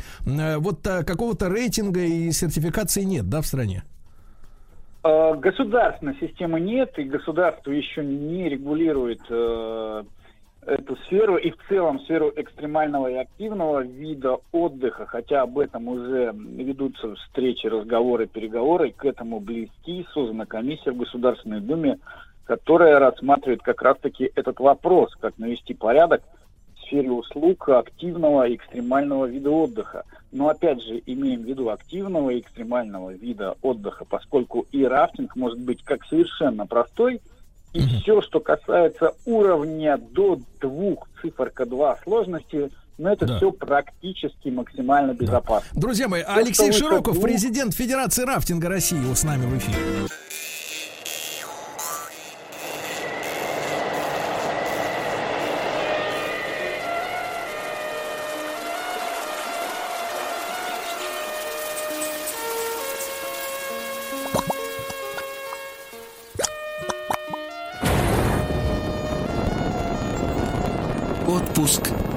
Каждый день. Друзья мои, с нами Алексей Широков, президент Федерации рафтинга России. Замечательный вид и спорта, и отдыха. Э, Алексей, но если говорить о практической стороне, то, э, в принципе, какие от человека требуются э, вложения в эту историю? То есть нужна ли экипировка, да, какая-то специальная подготовка? Вот что сделать с собой и с семьей, чтобы были все готовы к сплаву? Я попробую сделать три простых совета, максимально понятных, и не уходить в какие-то дебри научные. Если вы хотите открыть рафтинг, начните с самого простого, и не обязательно удаленно готовиться к этому путешествию. Допустим, вы выбираете регион отдыха и комбинируете свой отдых-маршрут. Допустим, вы хотите побывать и отдохнуть, вы приезжаете в республику Алтай или Алтайский край, и уже на месте, вместе, собственно, развитого туризма – вы подберете себе достаточно большое количество туристических компаний, предлагают услугу по, водной, по, по реке, называемый водный маршрут, тур, вот, э, рафтинг, и выбираете двух-трехчасовой сплав. Э, вся экипировка и все необходимое вам будет предоставлено. Единственный мой совет, повторюсь, это внимательно обратите внимание не столько на цену, сколько на качество снаряжения, экипировки и лодок. Если вы увидите, что снаряжение достаточно новое, блестящее, красивое, значит, современное, значит, компания э, в том числе уделяет большое внимание качеству. Остается вам спросить, кто ваш гид-проводник и чем он занимался. И если ваш гид-проводник сертифицирован Федерацией рафтинга России, а у нас есть программа обучения сертификации гидов-проводников, то вы смело для себя можете открывать этот замечательный вид активного отдыха и совершать свое первое путешествие по воде. И после этого путешествия первого вам станет совершенно ясно, хотите ли вы усилить эффект и, допустим, продолжить занятия активно э, э, сплавами по рекам, но уже более сложные маршруты и более красивые. Вот, собственно, два слова, но на начальном этапе совершенно не важно ваши физические кондиции, важно лишь правильно подобрать компанию, которая предоставит вам этот продукт. Вот такой совет. Угу. Тем не менее, Алексей, а, как, какой, с вашей точки зрения, период вот в году наиболее, так сказать, э, если мы о Сибири говорим, да, наиболее предпочтителен для сплава? Я так понимаю, что реки-то это такая история, в отличие от моря, достаточно холодная, да? Вот, вода иногда бывает в жаркий день ледяная. Вот именно комфортные условия когда складываются наилучшим образом? Ну, естественно, разгар лета и, конечно, июнь, июль, август – это любая река Сибири. Но, опять же, мы должны помнить о том, что горные реки э, более сложные, скажем так, реки. Вода всегда холодная, ледниковая, поэтому там нужно обязательно э, иметь экипировку, специализированную экипировку. Вот. Но что касается начального этапа, и, допустим, мы опять же говорим с вами о реках Алтая и Алтайского края – июнь, июль, август э, огромное количество компаний сплавляет э, туристов по нижним секциям рек, где вода уже прогревается и не такая холодная. И каждая компания обязательно предоставляет минимальную индивидуальную экипировку, в которую входит не только спас-жилет и шлем, но и средства защиты от воды, как минимум брызгозащитный костюм. Ну, mm-hmm. а если уж вы хотите поднять свой, скажем так, level, level своего активного путешествия и забраться, что называется, повыше в горы и попробовать себя на более сложном препятствии, конечно, уже тогда вы должны быть потенциально готовы к сложностям этого маршрута, обладать определенными физическими кондициями и обратить внимание на ту экипировку, которую вам предоставляют, поскольку здесь уже индивидуальные средства защиты должны предполагать и в том числе защиту от холодной воды, и в том числе надежный и качественный спас-жилет и шлем. А, ну еще один совет. Если вы вдруг где-то, даже на самом простом маршруте, увидели гида, проводника без шлема и без спас-жилета, сразу же бегите оттуда, потому что, э, что называется, к сожалению, часто мы встречаем и не совсем качественные компании – но если уж гид пренебрегает основными э, средствами защиты, значит и ко всему остальному у него точно такое же отношение. Это как, знаете, как на мопеде. Садишься на мопед, обязательно одеваешь шлем, и неважно, даже если ты едешь просто по, учебному, по учебной трассе. То же самое касается и, и сплава. Даже если ты по самой простой едешь, по самому простому, простому маршруту, у тебя обязательно должны быть минимальные средства э, защиты. Это спасательный жилет и шлем на голове. Если этого нет на гиде, большой вопрос вообще, кто посадил его в лодку, кто доверил ему управление э, этим средством. Да, рафт это тоже транспортное средство, если хотите, и каждый управляющий несет ответственность за тех, кого он садит к себе на борт. И здесь, конечно же, он также должен быть обучен понимать и предугадывать различные ситуации, которые встретят его на его маршруте. Спросите да. у гида, э, есть ли у тебя сертификат от Федерации, обучался ли ты этому делу.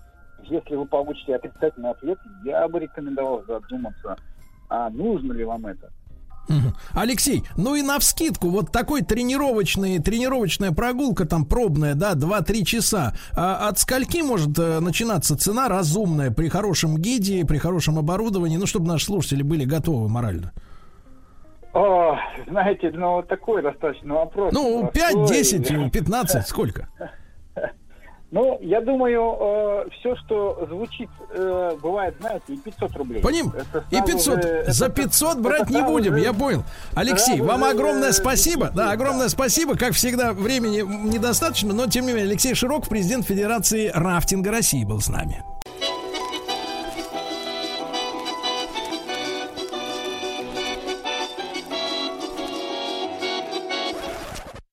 Конфетки-бараночки. Дорогие друзья, конфетки-бараночки наш прославленный проект, который делает в нашем эфире Павел Сюткин, историк русской кухни, писатель. Продолжается. Павел, доброе утро. Да. Доброе утро, друзья. Павел, можно как не то чтобы ремарка, так сказать, или эпиграф, нет, не, не как эпиграф к нашей беседе, он будет, она будет посвящена другой теме, но сегодня э, вместе с нашими слушателями я узнал страшное. Оказывается, можно варить рыбный суп на белом сухом вине. Да. Здорово. Ну, на самом деле, конечно, действительно, э, мы подзабыли вот эти алкогольные блюда.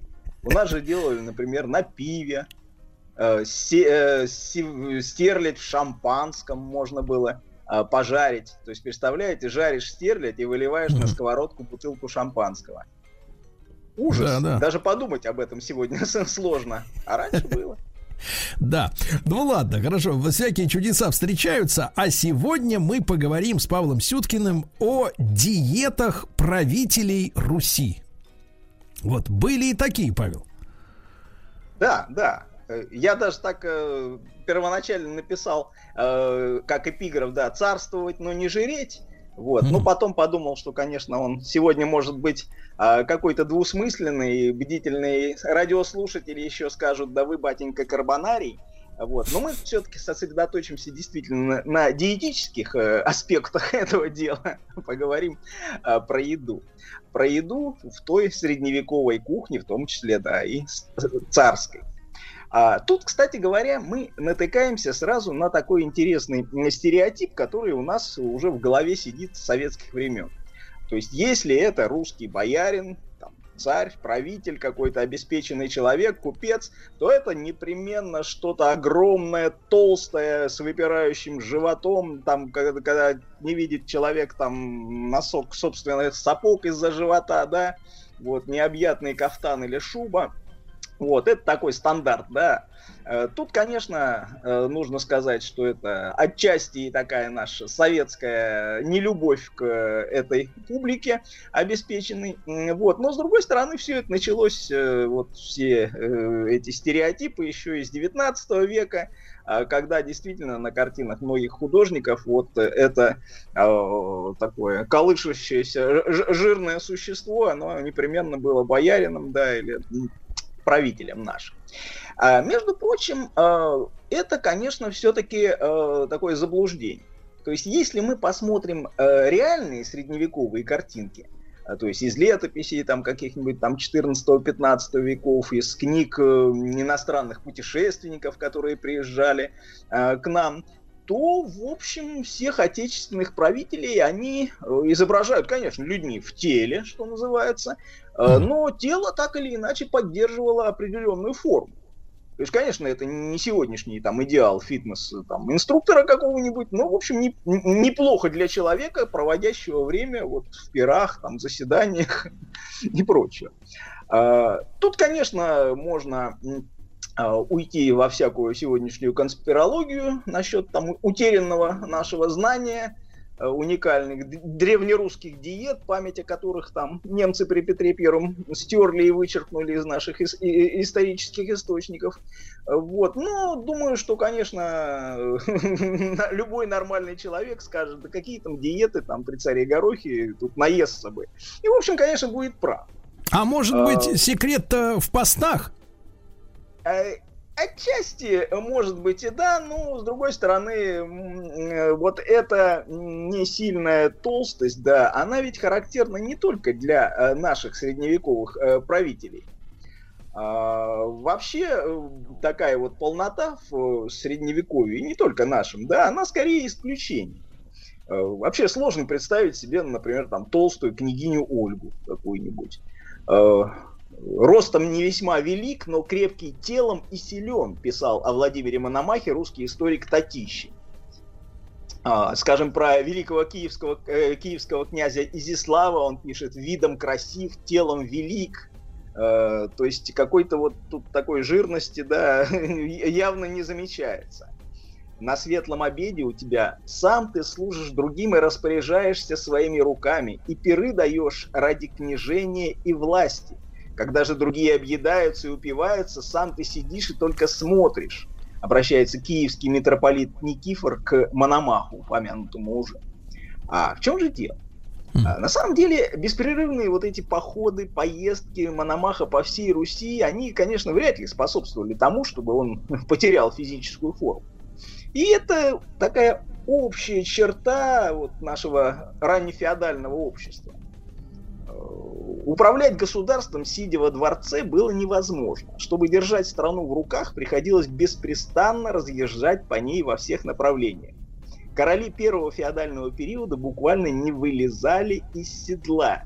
Замечает вот уже об этом, правда, на материале уже французского и европейского средневековья э, французский историк Марк Блок.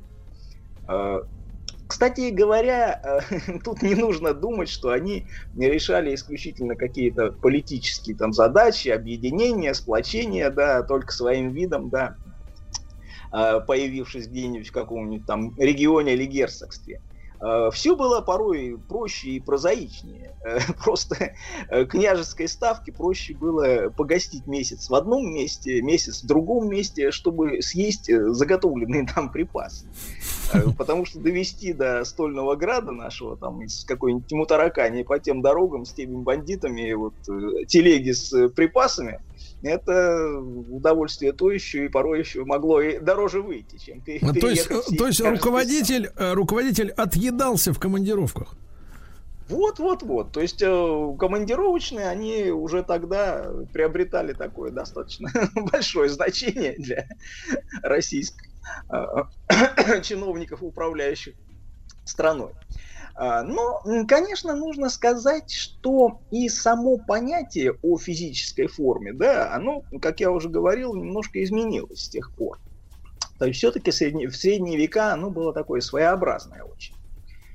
А, конечно, вот эти древние представления о красоте, они э, доходят э, уже ну, до более близкого времени. Вот у Достоевского, например, мы читаем Молчалин Жуир, мужчина замечательно большого роста, утробистый, сильный, с веселым круглым, круглым лицом, с раскатистым голосом, валившим из него, как из протодиакона. Вот это самая утробистость, да, слово уже потерянное на сегодня. Э, многие ну, сейчас говорят только, только, Павел, э, что ребенок находится в утробе матери, а вот да, как да. мог Жуир быть утробистым, это да, вопрос. Вот у нас, да, слово это ушло, так вот оно действительно скатилось, так сказать, сузилось, да, только у трубы.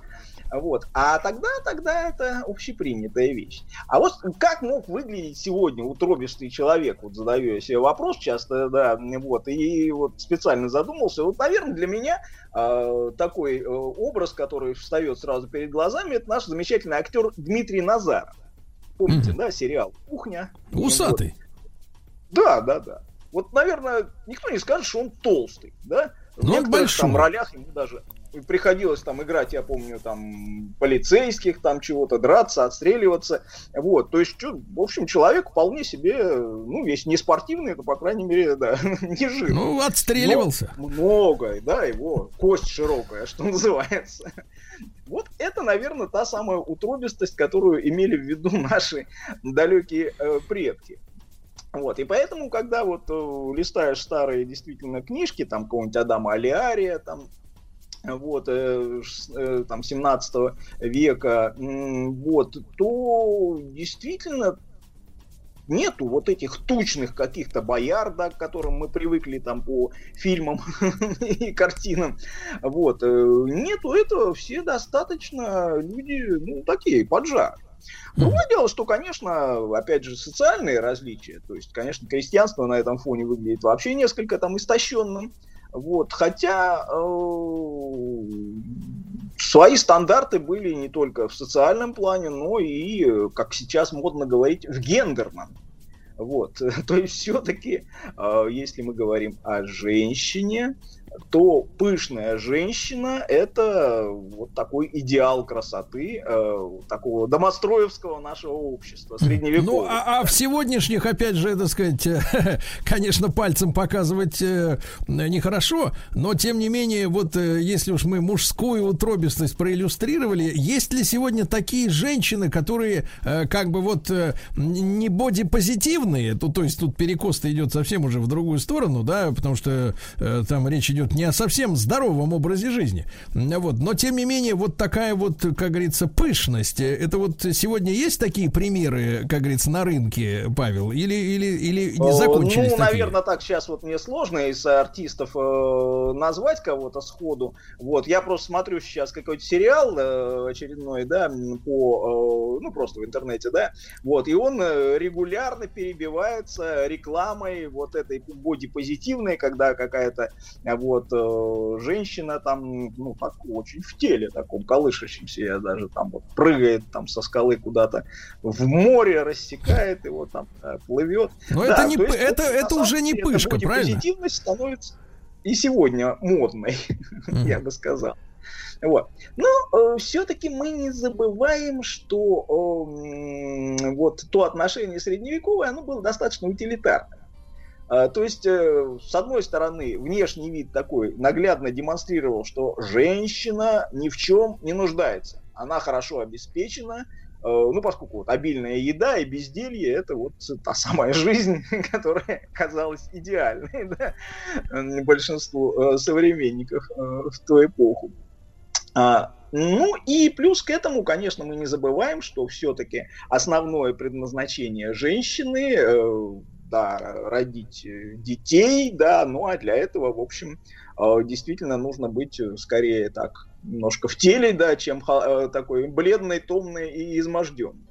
Так что в этом смысле наши э, далекие предки, они все-таки придерживались более такого земного взгляда на, на красоту.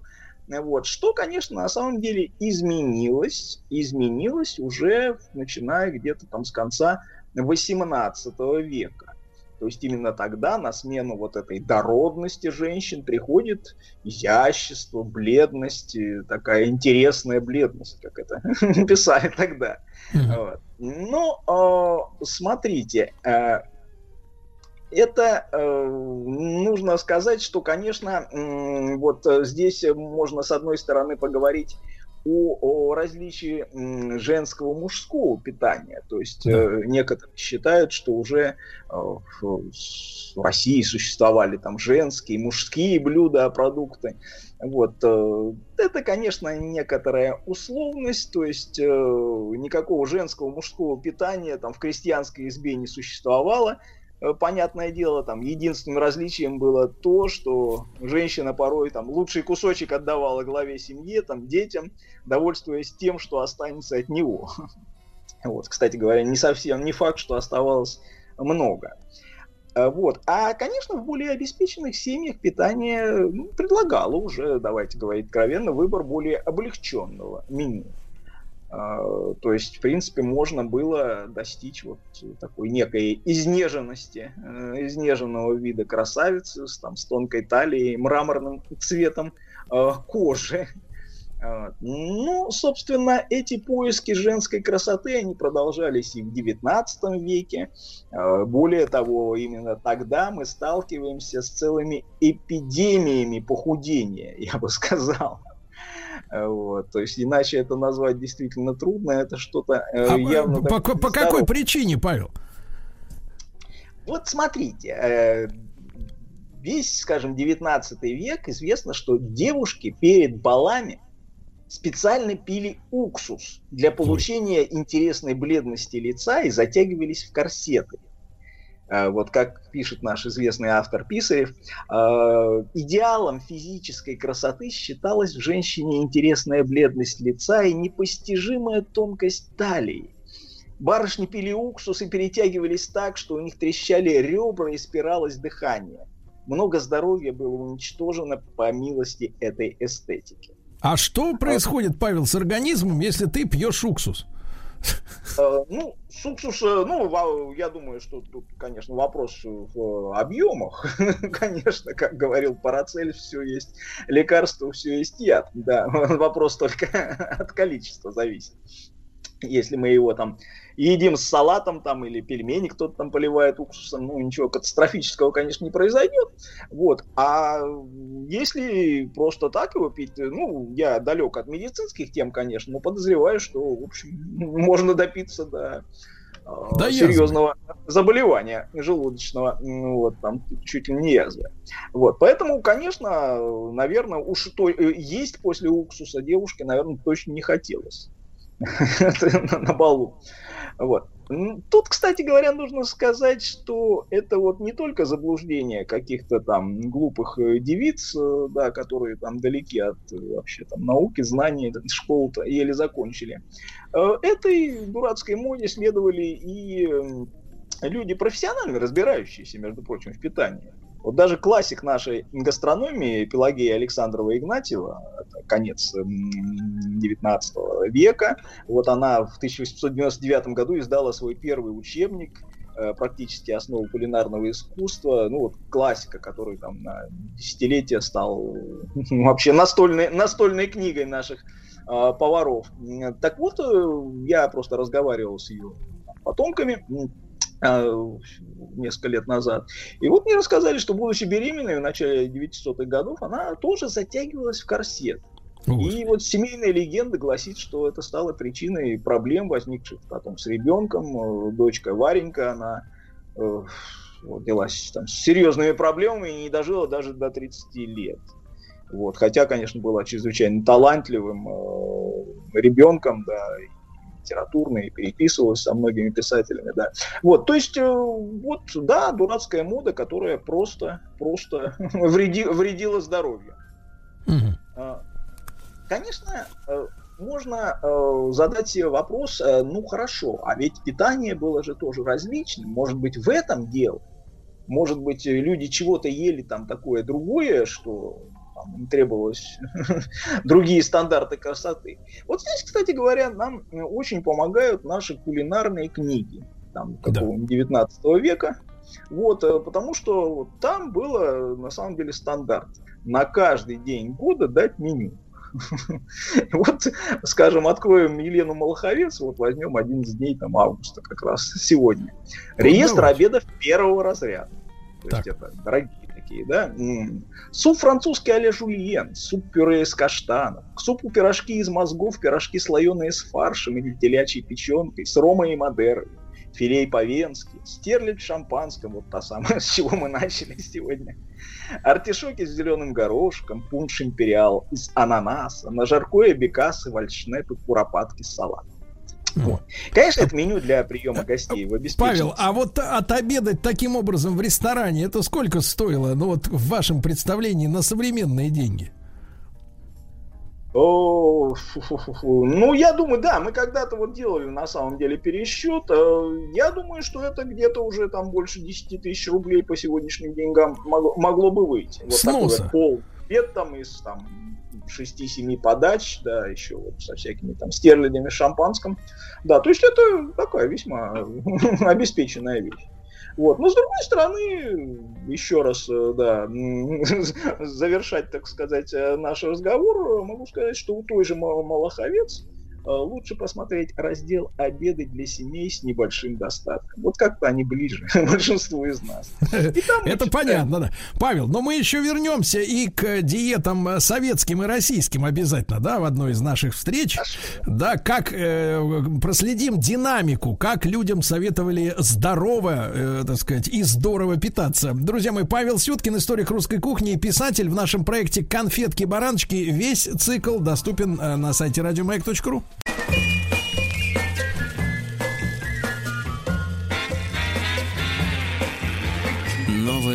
музыкальная программа. Друзья мои, новая музыкальная программа – это единственный шанс в неделю услышать голос нашего Владика. Владик. Здравствуйте, мои хорошие, здравствуйте. Ты как сказительница из этой избудки. Да, Владик, расслаблен. Доброе утро. Ничего, сейчас напряжем. Значит, Владик, какая обстановка на курорте? Слушайте, курорт разогревается. Вчера было плюс 30, сегодня плюс 31 обещают. С утра были кучевые облака, но разошлось. Все, небо сейчас чистое. В общем, нажаривает Сочи, нажаривает. Хорошем Понимаю. Значит, Владуля, а сегодня... В Москве-то, извините, в Москве сегодня... В Москве сошли морозы, ой, жарища. Ну, с, с минут на минуту должен начаться дождь длиной в сутки. Вот, э, плюс так 22. Вот. Плюс 22. Завидуйте, так да, завидуйте. Итак. Владуля, я решил сегодня Ау. выступить первым номером.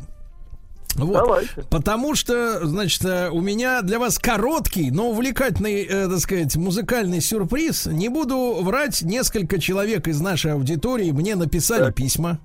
Сказали, Сергей Валерьевич, вот обратите внимание, сделали трек, э, который по-английски называется Mash Up э, или по-нашему замес. Замес. Замес. замес. Угу. Давайте-ка мы, я вот без всяких анонсов, э, мы сейчас эту песню длиной 2.40 послушаем, а потом обсудим. Хорошо? Давайте. конечно. Запускайте, Марин.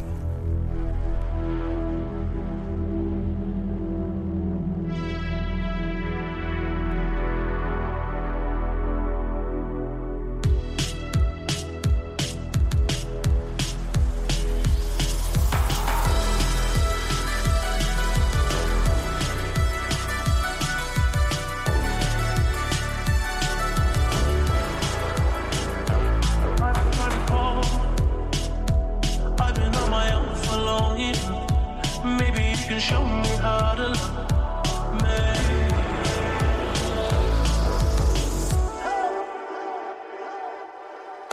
Они говорят, им нельзя рисковать, потому что у них есть дом, доме горит свет.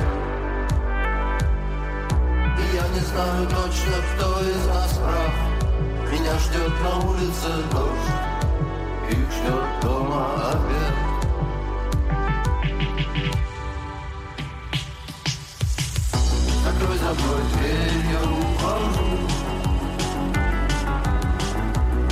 Закрой за мной дверь,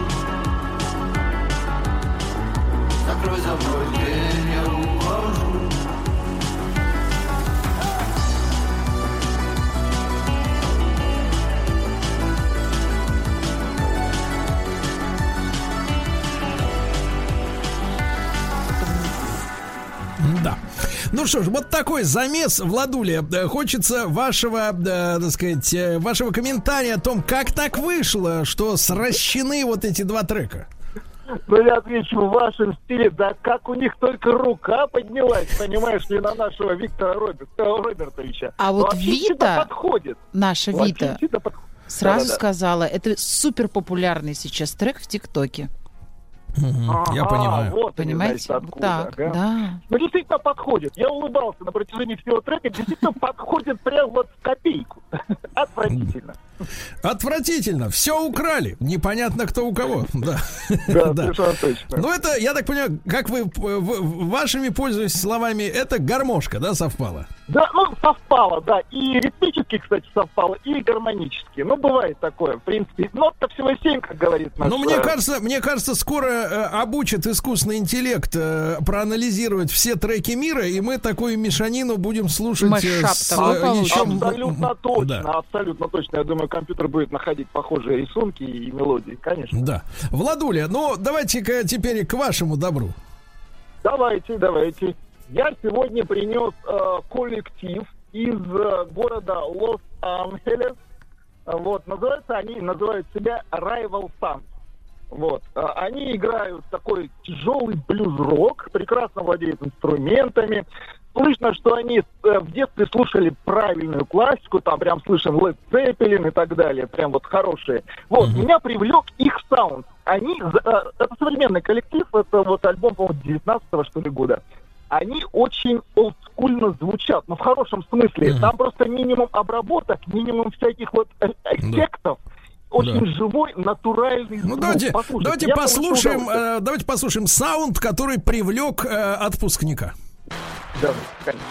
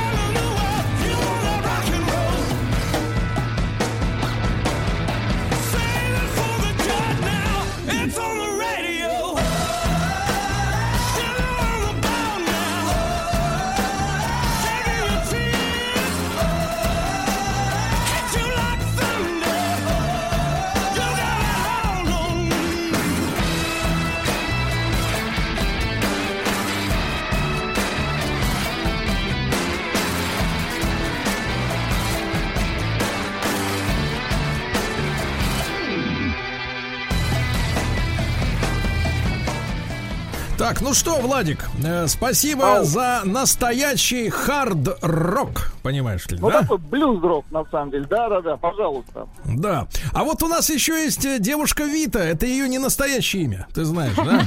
Виталия, здравствуйте. Здравствуйте. Ну, Виталия, говори. Так, я сегодня принесла вам песню японской исполнительницы. Это Джей-поп. Хотела чем-то удивить. Вот, надеюсь, Так. что удивлю, собственно. Как зовут исполнительницу? Реол. Вот. Мне кажется, вы ожидаете немножко не того, что услышите. Но вот Мгм. обсудим после. Давайте, Владик, ожидай. Все. Да-да-да.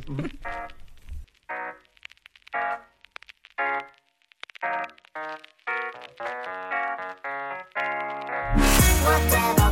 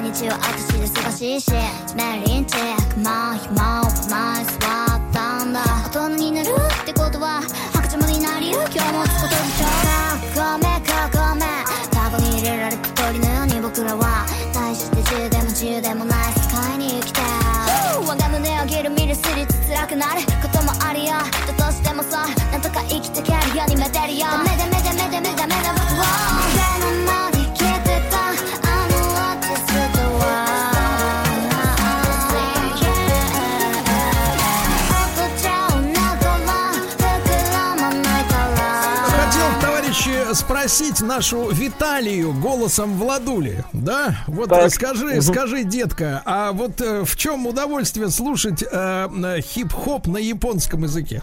А я не говорю, что это супер удовольствие, просто меня эта песня удивила, потому что это не характерно для японских треков, по Вот, моему вот, мнению. а меня вот всегда удивляет, что женщины часто пробуют вещи, которые удовольствия у них не вызывают, а вот только удивление, понимаете? Ну, а, потом, милая. а потом говорят, какой ты извращенец. Ну вы что, это же девчачья песня, вы что? Ах, это девчачья песня. Ну, Владик, ну-ка давай топором руби, руби топором.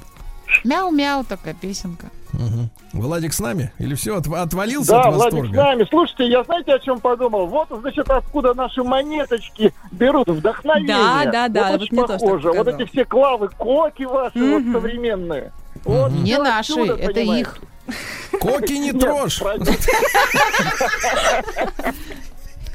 Понятно, да. Ну, э, что сказать-то? Как обычно по-стариковски, жаль, молодежь не знают настоящего дорогая, лично искусства. я, Да. лично я предпочитаю такие треки, которые приносят влад. Мне прям очень нравится Ну, Понимаю, вкус, но но- принесла вот понимаю.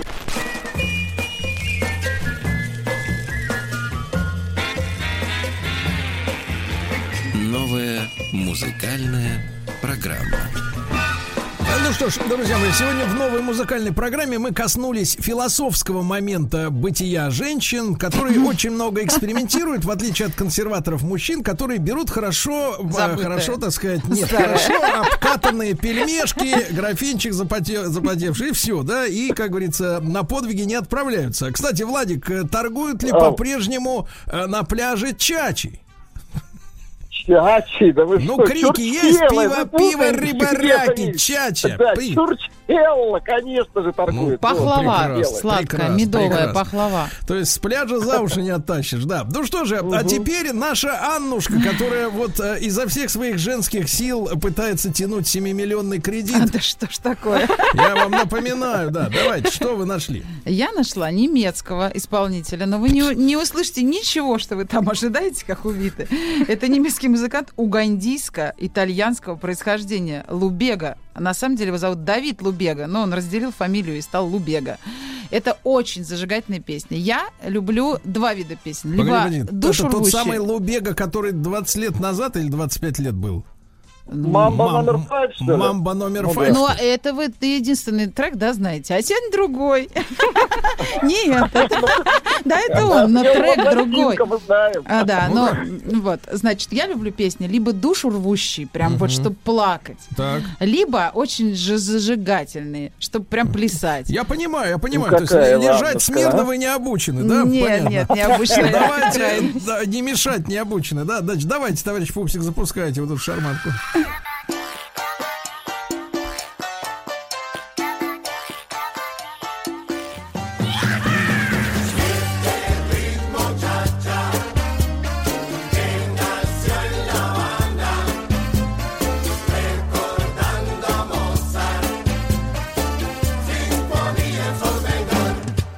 There was a girl called Conchita.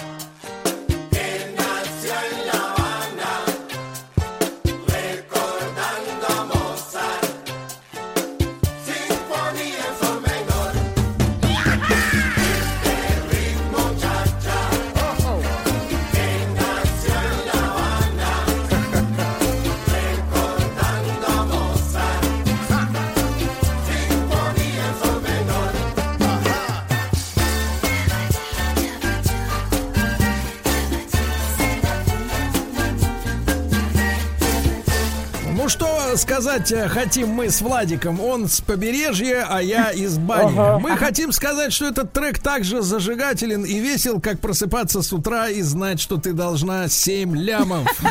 Это, между прочим, грустный трек о том, что красивая женщина Кончита была столь красивая, что все мужчины шли за ней, Да, да, а потом да, она состарилась и никому не нужна. Послушайте, и вот это вот э, пошлое э, бабское перепевание классических, так сказать, э, канонов, да, наших этих самых кла- классические музыки, это совсем омерзительно. А да, вам что, Владик? не хотелось танцевать? Эм, Какой провокационный вопрос. Владик, скажи, пожалуйста, а как...